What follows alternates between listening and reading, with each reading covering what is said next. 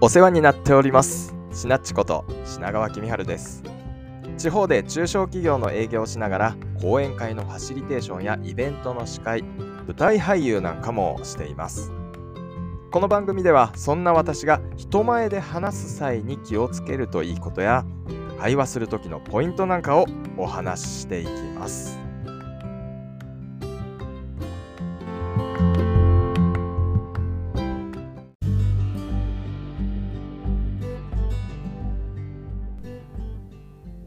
さて今回も弾む雑談のコツをお話しします。相手にとって気持ちいいと感じる雑談はあなたがちゃんと聞き役でいてくれる時だったりするんじゃないでしょうか。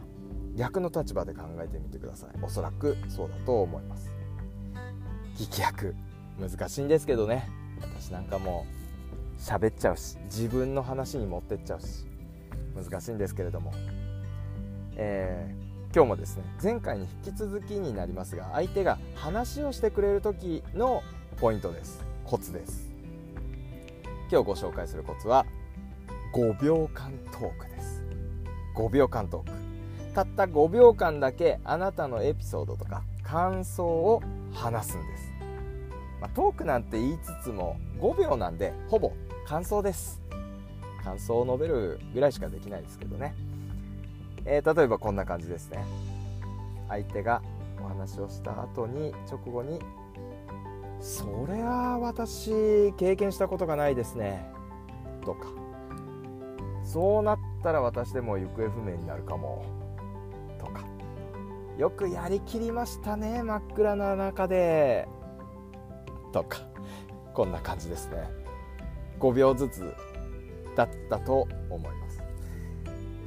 聞いてもらってお分かりになるでしょうか？次に展開するでもなく自分が話すターンに持っていくでもないんです。前にその直前に話してた相手の話の内容を自分なりの感想を添えてあくまでも受け止めるトークをするんです。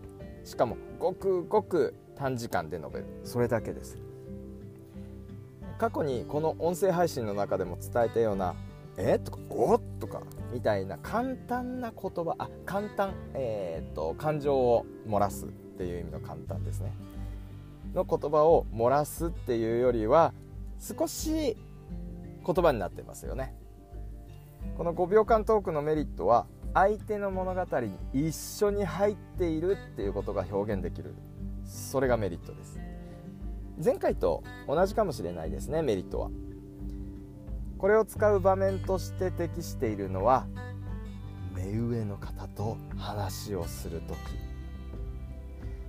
皆さんは目上の方と話をしていてその方が調子よくいろんな話をされている時に返事だけしていませんか？はいとか、ね、そればかりしているとそのかその方に話を聞いているって映らないことがあります。ちゃんと返事をしているのに。退屈なのかな？